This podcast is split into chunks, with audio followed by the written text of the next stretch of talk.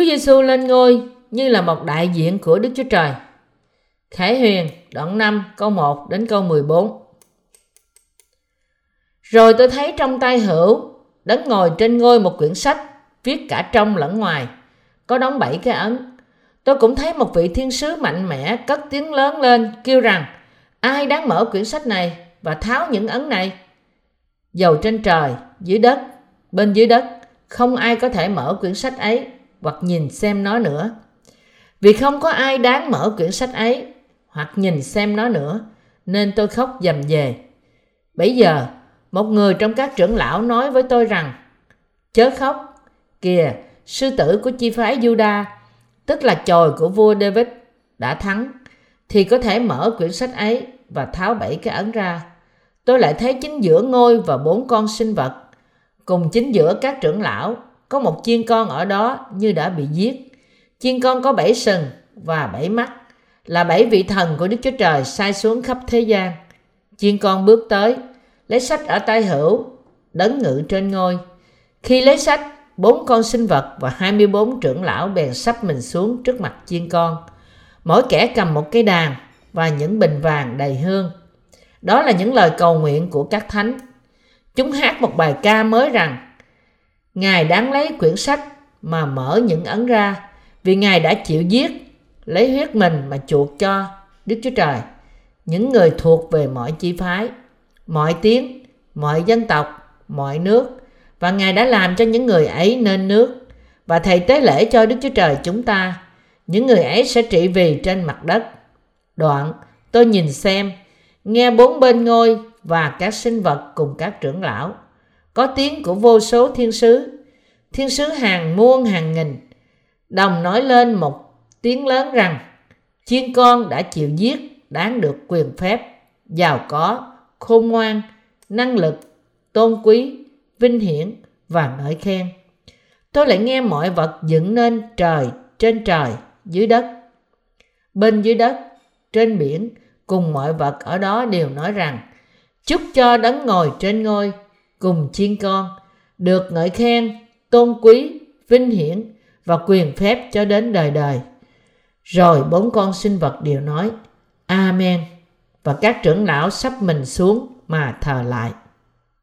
Giải thích, câu 1 rồi tôi thấy trong tay trong tay hữu đấng ngồi trên ngôi một quyển sách viết cả trong lẫn ngoài, có đóng bảy cái ấn ở đây nói rằng Đức Chúa Cha có một quyển sách có đóng bảy cái ấn trong tay hữu Ngài.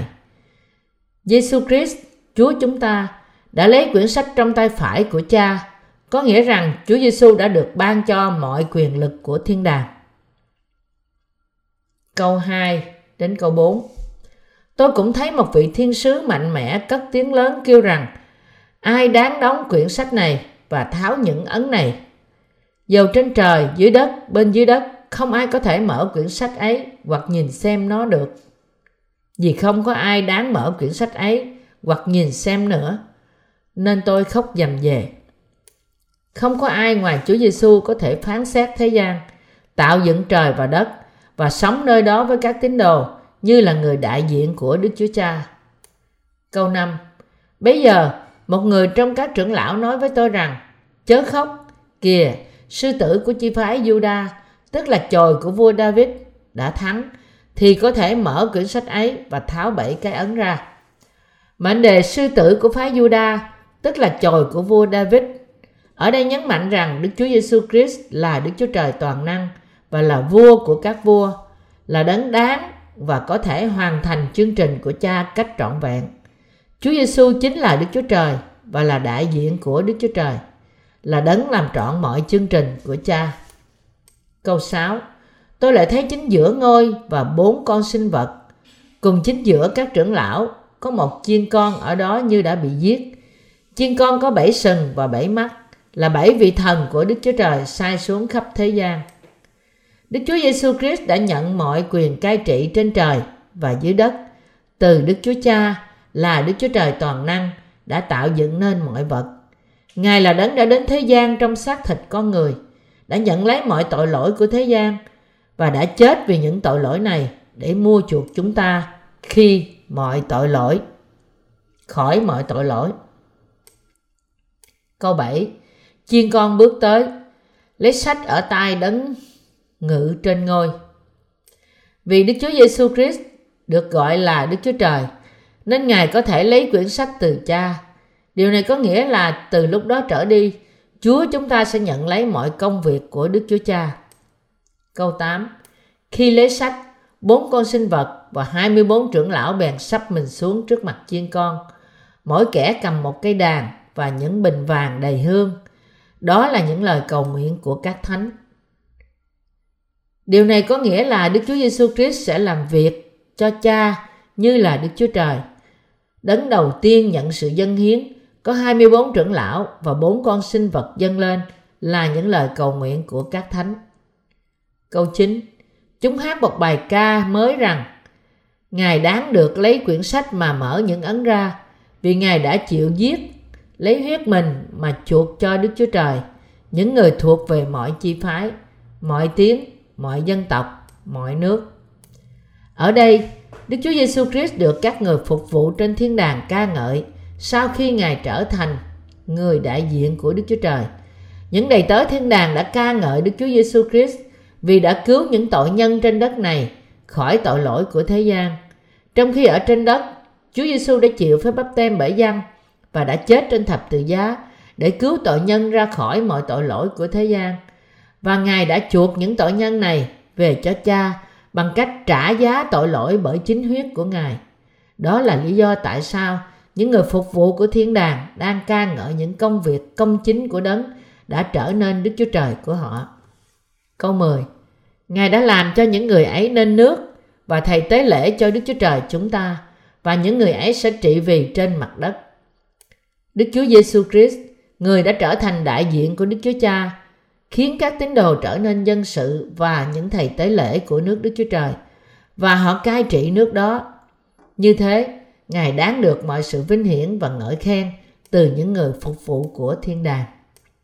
Câu 11, 12 Đoạn tôi nhìn xem, nghe bốn bên ngôi và các sinh vật cùng các trưởng lão, có tiếng của vô số thiên sứ, thiên sứ hàng muôn hàng ngàn, đồng nói lên một tiếng lớn rằng, chiên con đã chịu giết chết, đáng được quyền phép, giàu có, khôn ngoan, năng lực, tôn quý, vinh hiển và ngợi khen.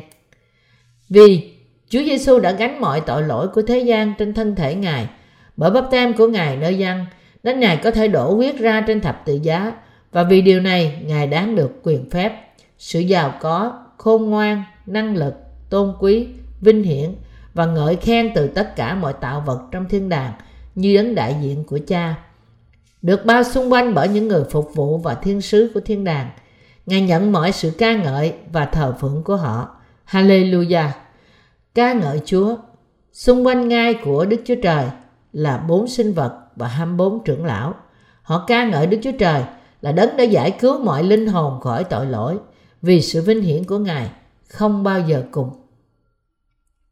Câu 13, 14 Tôi lại nghe mọi vật dựng nên trên trời, dưới đất, bên dưới đất, trên biển, cùng mọi vật ở đó đều nói rằng chúc cho đấng ngồi trên ngôi cùng chiên con được ngợi khen, tôn quý, vinh hiển và viền phép cho đến đời đời. Rồi bốn con sinh vật đều nói Amen và các trưởng lão sắp mình xuống mà thờ lại.